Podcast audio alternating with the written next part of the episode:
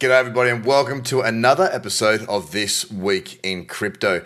My name is Craig Cobb, and I'm one of the founders here at TraderCobb.com, and I will be bringing you some of the headlines for this week in crypto.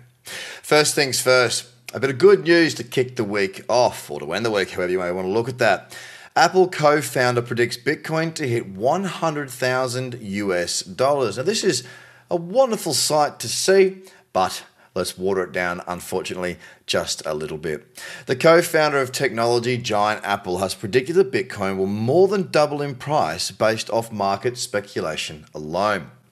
He said just recently, I think the Bitcoin is going to go to $100,000, said Steve. Sounds weird saying his name is just Steve without the Wozniak bit, doesn't it? He said this. This is the watering down bit that I think is really important to note. And as much as I am on board with Steve, he does not suggest a moment in time or when that will happen. I don't know where I got that theory. I can't put any mathematics to it. I just really feel it from all the interest in crypto.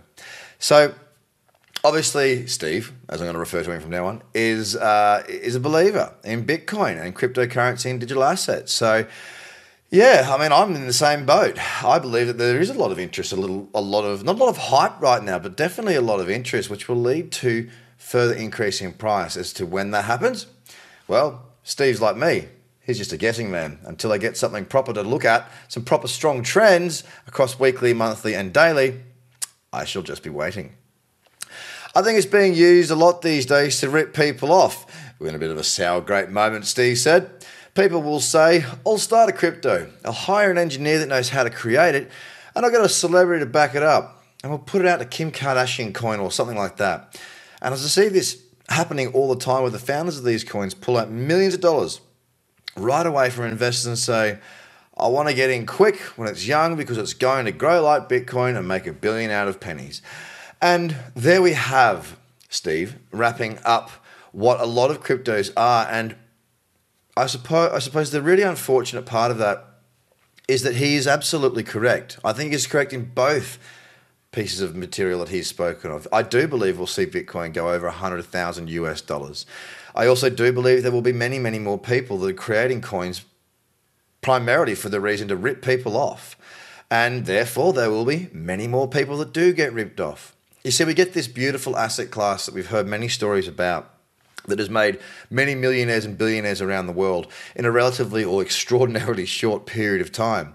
So naturally, that is going to prick the ears of many people. And of course, you go into the news cycle, and typically what they're talking about in, in you know, like this is Channel 9 News, a, a national news channel here in Australia. Uh, typically, what they'll do is they'll highlight these sorts of things. You know, I got interviewed recently for something like that with the Daily Telegraph or whatever it was about crypto millionaires they're not really that interested in talking about what it is that's going on with the space or education around what is real and what is not and what to look out for.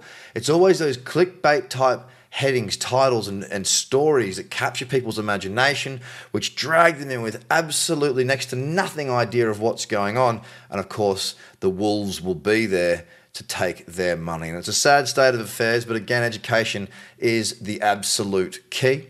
And um, yeah, uh, it's it's not just you know, it's not exclusive to cryptocurrency and digital assets. People getting ripped off. It's just that it does happen in this space too. Wherever there is money, there will always be scammers. And one Bitcoin is currently worth just over 41,000 according to this article. That was when that was written to give you a bit of insight into the timing of that article. So Steve, 100k, you beauty. Let's get there. When? Huh, we'll keep an eye on it. Good news for me, mate Joe Lubin, the fellow who I um, I've done the only I think I did the, the first and only exclusive interview for Sky News with Joe a couple of years back, back in my heyday. Microsoft dives into Web three with investment in Ethereum co-founders startup ConsenSys. ConsenSys has raised 450 million in a funding round backed by the likes of Microsoft, SoftBank, and Temasek. The investment more than doubles ConsenSys valuation to $7 billion. Joe was a part of the original team that created the Ethereum project, network, whatever you want to call it, and now has gone on to ConsenSys and has been there for quite a considerable amount of time. Now, whilst Ethereum obviously is to be built on, Uh, ConsenSys is one of those program or one of those businesses that are helping to build on it and understand it and make it all work.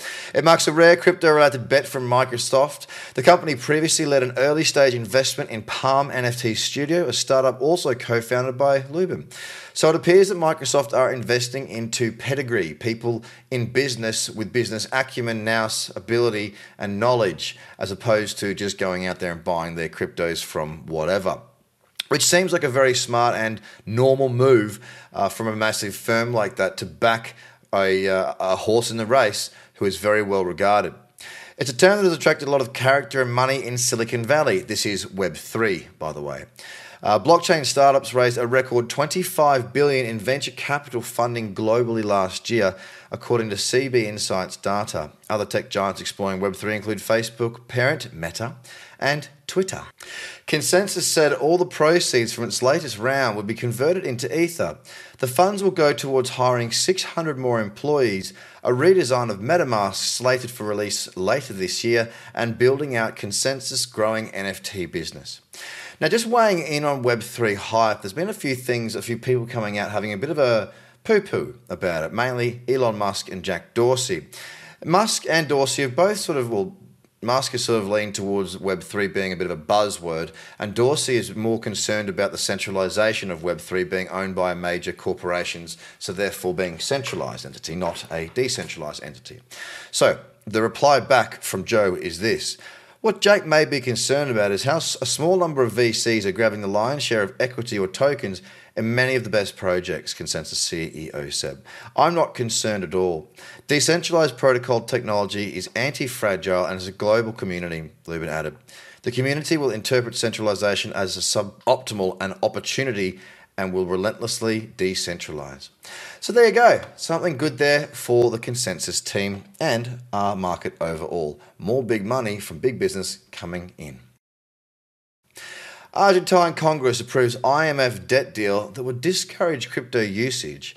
The $45 billion loan was approved by the Senate on Thursday night, one week after the Chamber of Deputies passed it. Now, hmm, hmm, the International Monetary Fund Hmm, saying that they don't want people to use crypto. Hmm, I wonder what motives they may have.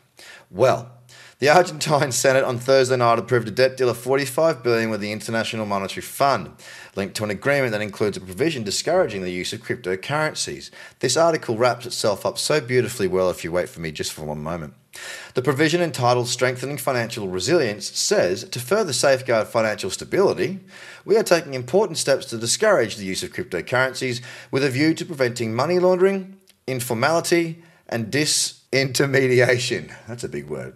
So, whenever we hear anyone speak negatively about Bitcoin, it's about money laundering, that's always thrown in there, despite the fact that it is such a small drop in the ocean compared to the US dollar. But hey ho, they keep on clinging to that.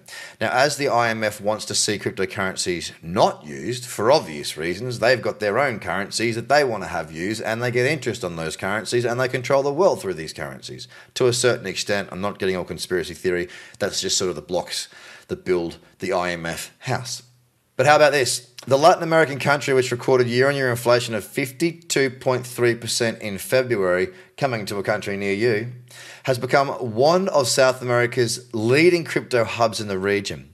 Stablecoins purchases increased sixfold in 2020, according to information provided by local exchanges. Now, let's just re- rewind that for a second. IMF says we'll do a deal, we don't want you to use cryptocurrencies. The inflation is 52.3% for Latin America in these particular countries. That therefore has pushed these people in this nation to take on stable coins. Why? Stablecoin, um, which is what they're doing to help themselves. The IMF does not want people to help themselves. The IMF wants to help the people themselves. So you can see here you can see big guy saying, don't do it, don't do it, don't do it. And then the people going, yeah, but what other options have we got? Sit here and get absolutely towed by inflation? No, thank you. I'm going to take matters into my own hands because there is this thing called cryptocurrency. So, in one singular article, you can see why they don't want them to do it and why people should have the right to do exactly what they are doing in these South American countries. Good on you. Bitcoin risks final bear market capitulation as rich investors continue sell off, says analyst. Now, I take these analyst pieces uh, as a pinch of salt. I really do. And uh, I think everybody should. Yeah, I analyze the market a lot too. Um, you know, you'll see me on my YouTube and all that sort of stuff, that my scans and my team scans. We're analyzing the market, but we're not doing it to work out where it's going so much as we are looking to find trading opportunities within that small period of time. I'm not one to pick tops, I'm not one to pick bottoms. I do take profits and I do buy in, but I am careful. I do not try and pretend that I know where the top is or the bottom is. So I do take these little snippets with a grain of salt However, the thing is, is that this has got a little bit of a different spin on it. Now, uh, the room for another Bitcoin drop, a metric that signals when inexperienced traders sell to experienced traders during a BTC freefall, which typically coincides with the market bottom. And this is something that Wu has called um, uh, cost basis. That's what he's called it. A cost basis underwent significant dips during the previous bear markets, also before strong accumulation took place, as shown in the chart below. Interestingly, Bitcoin's ongoing correction from 69,000 in November 22 to around 39,000 in March 22 has not resulted in a massive drop in its cost basis. Now, for some reason, that means something uh, that we may see further downside. And whilst I don't understand the, the on chain data that uh, that Wu's talking about here, I, I won't discount it either. I'm always looking to learn, and so should you be. For example, it noted that addresses that hold as much as 10 Bitcoin have been accumulating the coins in the past 30 days. And this is typically what we do see here, and what does make sense to me with this little uh, section of text here. That when the market falls, often people panic that don't have a, a long term hold on the market or understanding or haven't been through a bear market before as they are selling, it allows us to be buying more Bitcoin at a lower price because we believe that we will see it increase in value over time. That does make sense.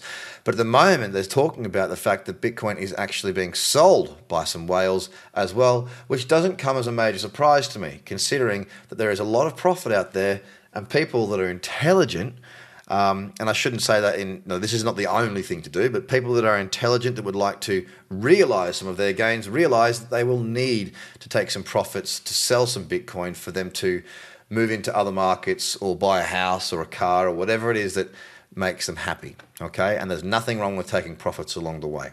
Bitcoin is most deflationary in history. Meanwhile, another metric dubbed LTH inflation, deflation ratio, is also corroborating the aforementioned theory according to ARK Invest on chain analyst David Puell, who I've spoken of before. In detail, Bitcoin inflation points to LTH releasing their Bitcoin into circulation faster than the natural sell side of miners. Conversely, deflation suggests that LTHs have, and they're, uh, that stands for something like, um, oh, what was it? Long term holders, that's it have absorbed a proportional amount of the miner sell side every day alongside the outstanding total supply. Now, again, coming back to the analyst uh, view on this, there is no strong, and he's done a good job in, in that sense. You know, he's not saying we are going to fall lower or this is the bottom. Um, he's just noting a couple of things that he's noticed in his own analysis that suggest that we may not yet be at the bottom of this Bitcoin fall. Either way, I'm pretty happy with what's going on and what the future holds. Feds recover $500,000 for elderly NC man. I don't know where NC is. A victim of crypto scam. Asheville man sent 12.16 Bitcoin to scammers posing as federal agents. Now, Half a million dollars worth of cryptocurrencies belonging to a North Carolina man, there you go, has been recovered after an investigation by the United States Attorney General's office. That accounted to $574,766, which is really great. He got it back. Not many do. Thankfully, in this instance, the fraud was detected quickly and the stolen funds will be returned to the victim. Unfortunately, the majority of these cases do not share a similar ending. So, again, the urge. I urge everyone to learn how to spot imposter scams and help warn others. I bring you something on the fraud side or the hack side every single week. And the reason that I do this is to continually bring to the forefront of your mind, and you might be a very new viewer if that's the case. Hello and welcome. To understand that there are bad apples out there, you do need to be up on top of what's going on. You do need to put time in and research. This is your hard earned dollars. Please, please be careful with those. And ladies and gentlemen, that is the end of our week in crypto. My week has been really tough. I have had COVID all week, still do. Well, no, I don't. I'm negative, but I'm still a bit tired. And uh, sorry if my enthusiasm waned at the back end of this. If you do like this content, I ask a couple of things. The first and foremost would be please share it to your friends and family and the groups that you're in to help to spread the word so that we can get this out there to the people. Secondly, if you go to my website, tradercobb.com, for which the, the link and descriptions will be below, you'll be able to get yourself onto a very free course where you can learn all about how I enter and how I take profits and how you can change your trading and investing around if you need it to be that way. Guys, have a fantastic weekend. Uh, hopefully, I'm back and bouncing off the walls again next week. This has been This Week in Crypto, and you have a great weekend. Bye for now.